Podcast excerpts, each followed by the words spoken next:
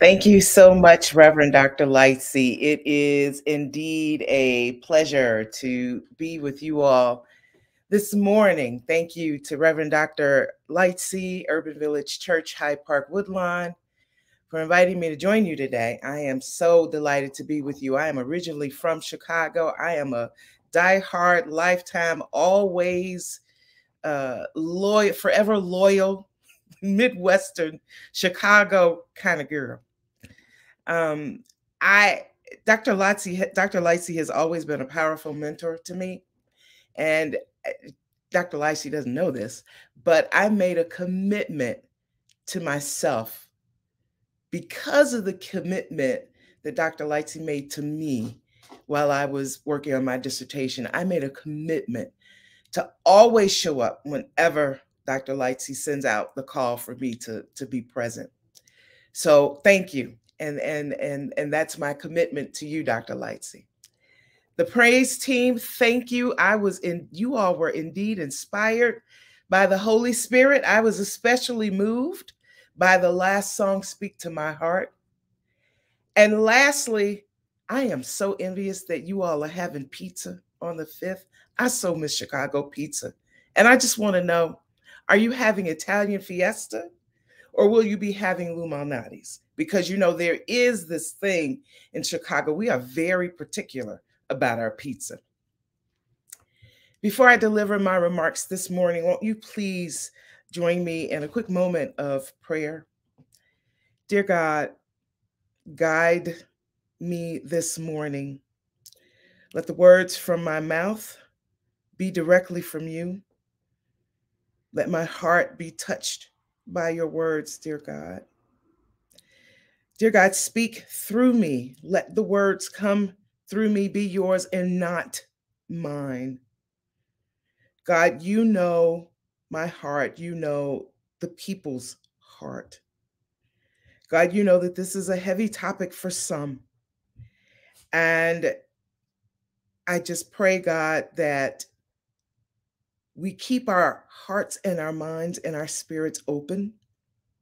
And where needed, where our hearts are not able to receive certain parts of the remarks from today, that we trust that everyone has the free will and the moral agency to be discerning about what they are capable of hearing and holding, and that we trust that people will take care of themselves in the ways that they need.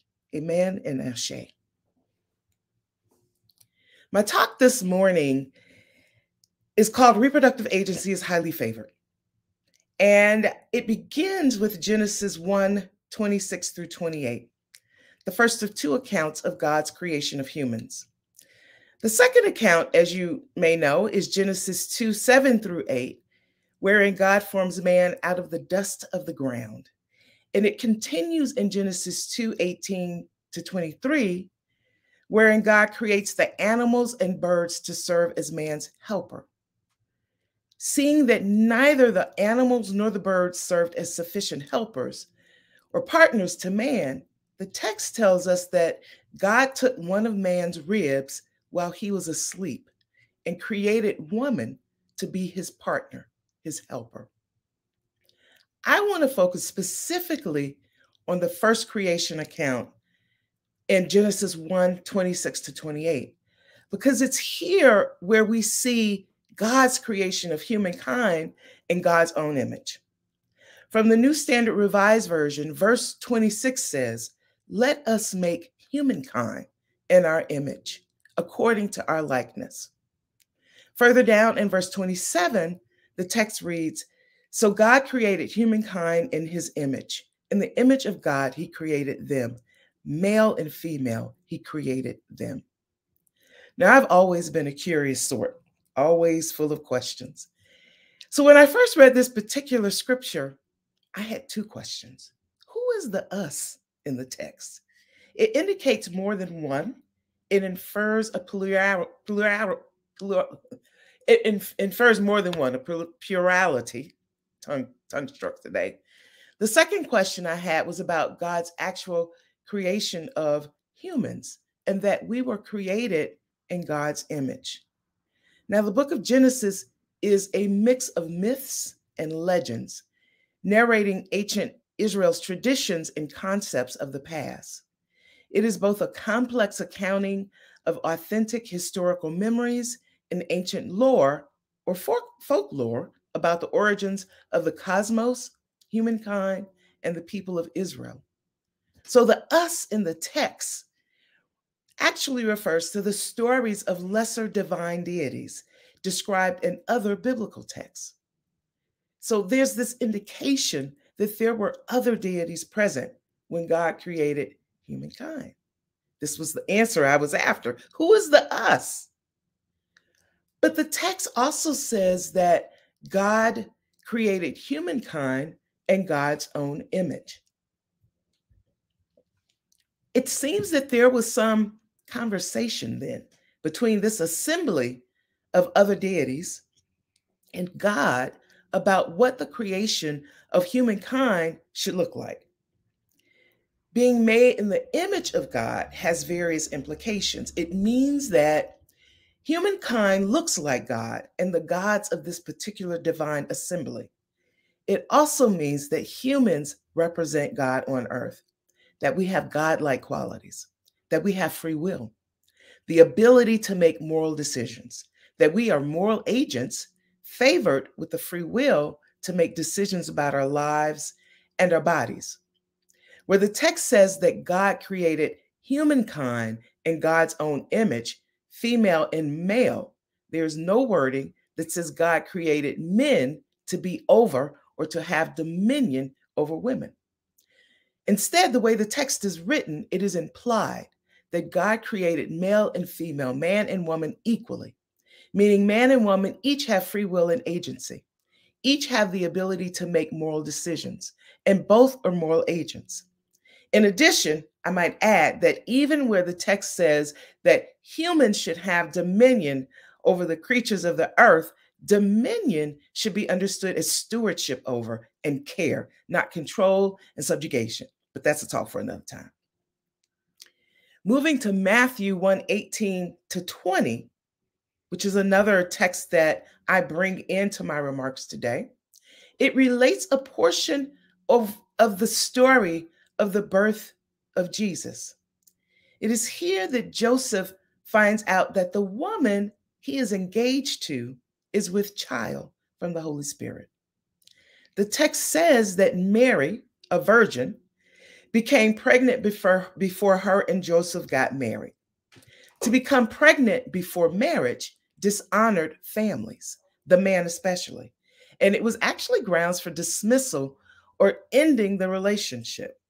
Now, it's important here to remember that in ancient times, marriage was not based on romantic love, but rather based on a contract between families that was about status and economics.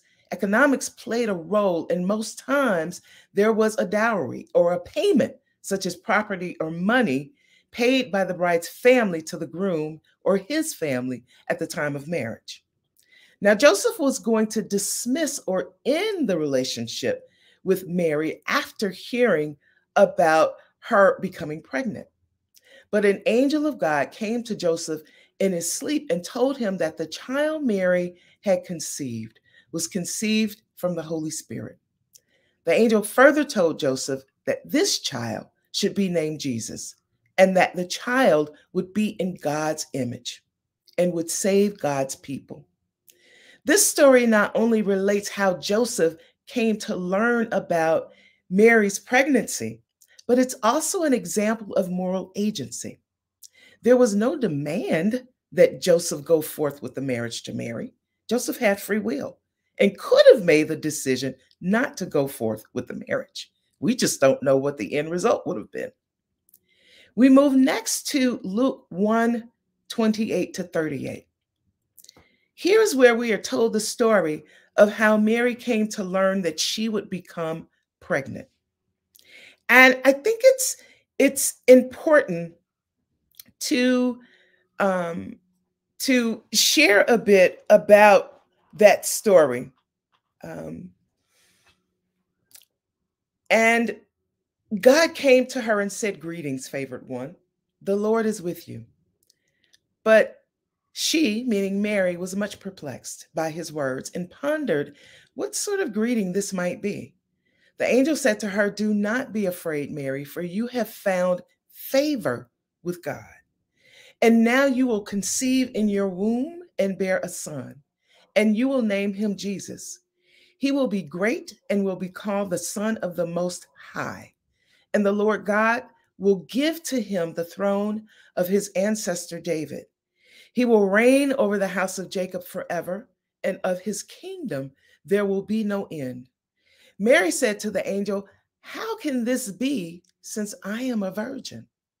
The angel said to her, The Holy Spirit will come upon you, and the power of the Most High will overshadow, overshadow you. Therefore, the God, the child to be born will be holy. He will be called Son of God. And now your relative, Elizabeth, in her age, in her old age, has also conceived a son. And this is the sixth month for her who was said to be barren. For nothing will be impossible with God.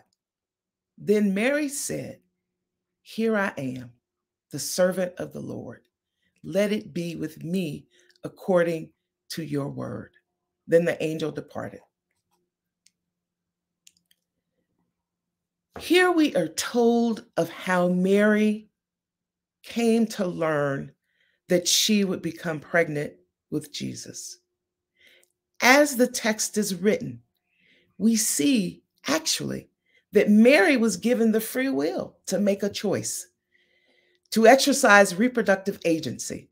Mary didn't just say, okay, when the angel Gabriel showed up with this message that she would conceive Jesus. No, there was some back and forth dialogue wherein she questioned why her. She had questions about her social economic conditions, questions about the implications of being a virgin and becoming pregnant before marriage. She had questions and needed some assurances about the life her child would lead. This is a story about more than Jesus as Savior. In fact, this story is about Jesus as a liberator and the role of a woman or pregnant capable person being chosen as the vessel through which liberation is brought to God's people. But more importantly, this is a story about free will. Mary exercised her free will and reproductive agency to, and chose to give birth to Jesus. Now, in order to conceive, Mary needed to have a healthy egg available to be fertilized that could be implanted in Mary's uterus. The uterus had to be a healthy environment where the fetus received the necessary nourishment from Mary to support its development into a full term fetus. There is nothing in the text that describes Jesus' birth as miraculous, meaning Mary then experienced all the physical conditions associated with a woman or a pregnant capable person having a vaginal birth. We can also surmise that Jesus' birth was not a dry birth without amniotic fluids, but rather a normal vaginal birth where Jesus' body passed through Mary's vaginal canal and entered the world covered with amniotic fluid, blood, and mucus. Now, I want you to wrap your minds around the fact that a woman's or a pregnant capable person's vagina was chosen as the physical passageway through which the liberation of humanity came into existence, and that Mary made the choice to be that vessel. Thus, the word became flesh through a woman's or a pregnant capable person's vagina. It was covered with blood and amniotic fluid and mucus. That means that the woman's or the pregnant capable person's vagina and all of the associated fluids therein then must be sacred. And they must have some status as a moral agent who is created in God's image and who has is favored with the ability to make decisions about their reproductive agency.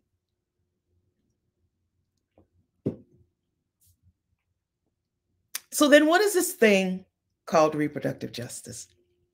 And what is the connection between reproductive justice, the Christian tradition, free will, and reproductive and sexual agency? Reproductive justice is a theory and framework created by myself and 11 other Black women in Chicago at a conference sponsored by the Ms. Foundation for Women and the Illinois Pro Choice Alliance. And the conference was about the then Clinton administration's proposal for universal health care reform. The Clinton administration sent a representative to talk to about 150 of us and to present their proposal for universal health care reform. Oddly enough, the proposal didn't include anything about healthcare coverage for reproductive and sexual health care. Imagine being that person giving that uh, presentation to a room full of about 150 reproductive health and rights activists. And so, out of our frustration and out of our understanding about the unique lived experiences and material realities of Black women, it is then that we came up with this crazy idea about something called reproductive justice. Reproductive justice rests upon four central pillars that every individual has the human right, the free will, and the moral agency to make decisions about their reproductive and sexual autonomy. Reproductive justice is the human right to decide to have a child, to not have a child, to make the decision or to that the, to parent the children an individual needs the social and economic supports so that the family doesn't just survive but that the family thrives. And it's also about the right to bodily autonomy and sexual pleasure. Like the Christian canonical text tells us about humanity. Central to reproductive and sexual justice is recognizing people's humanity. Because when you recognize the humanity of an individual, you also acknowledge their human dignity. And when you acknowledge their human dignity, you recognize their human capabilities. And so, a lens of reproductive justice a lens of justice, looks at what people are actually able to do and, and to be. It requires creating the conditions that ensures people live lives that recognize their humanity, that acknowledges and respects their human dignity.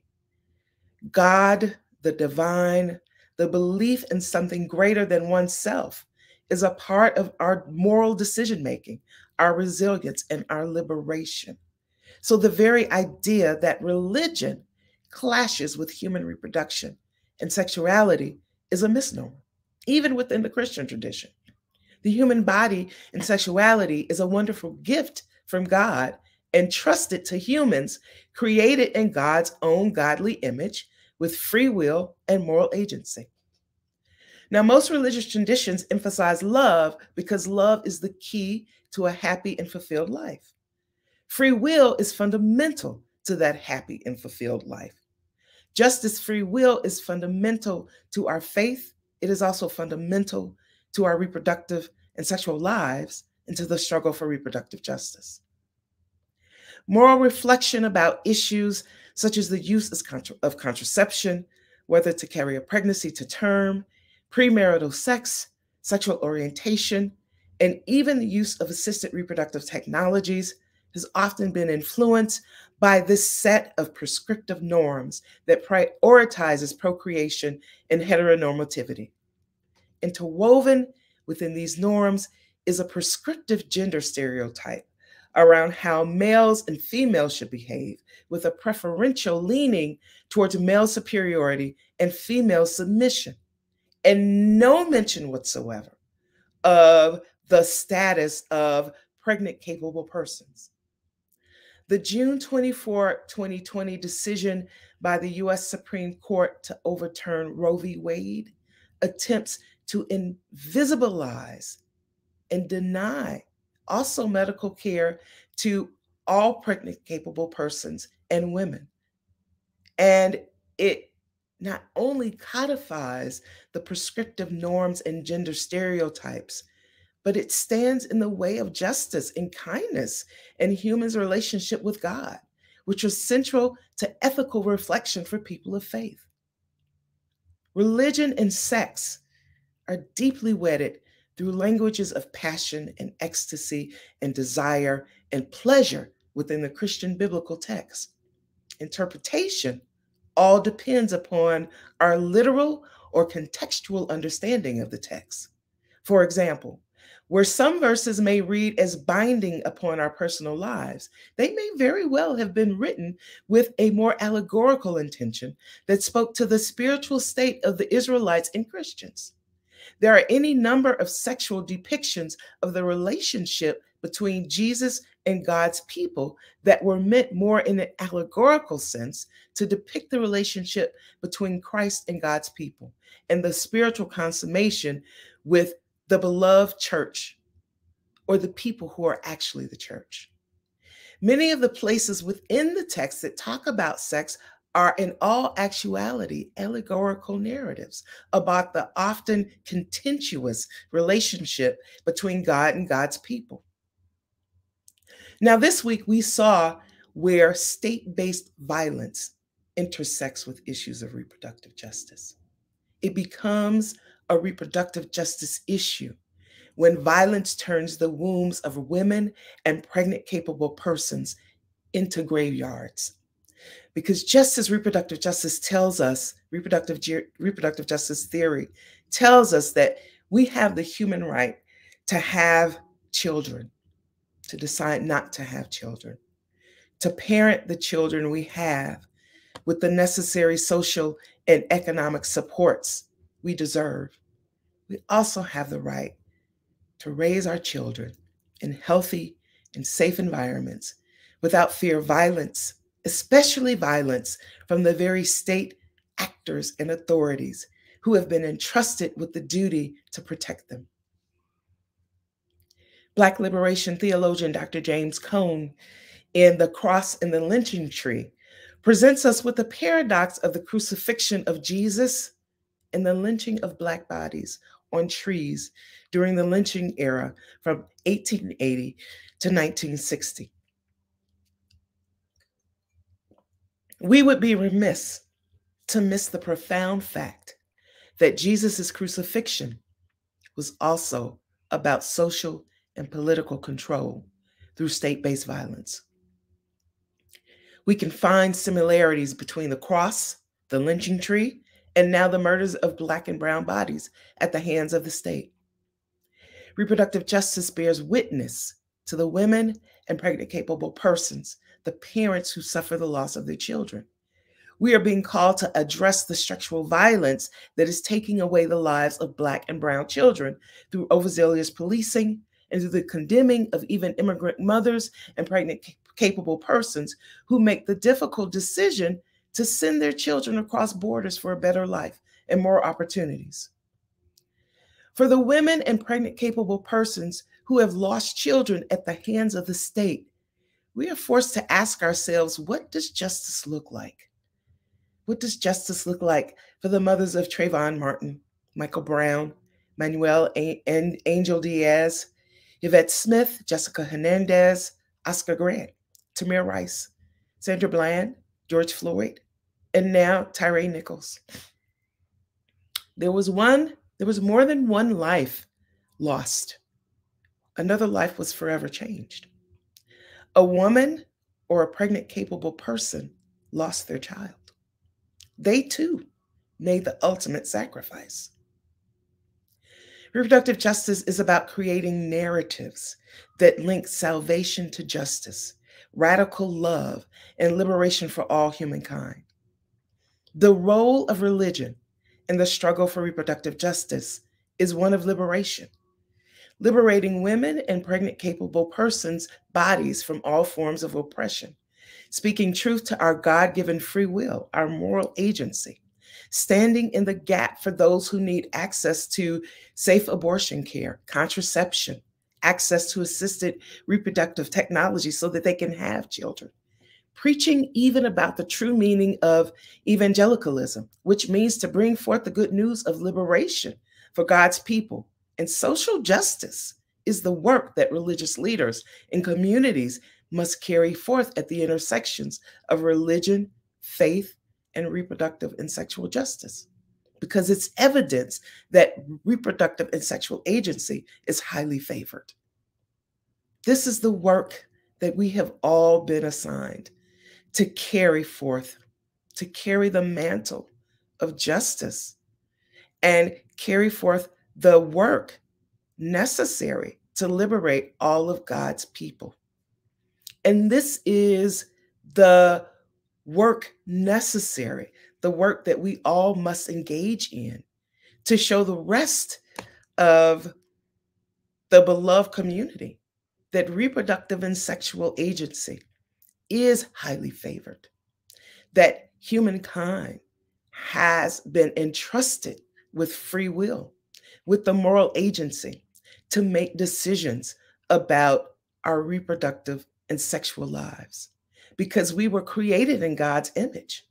And if we are created in God's image, then indeed we have the power and authority given to us through God's through given to us through free will and through our moral agency and our moral capabilities to be able to make and to discern about our reproductive and sexual lives.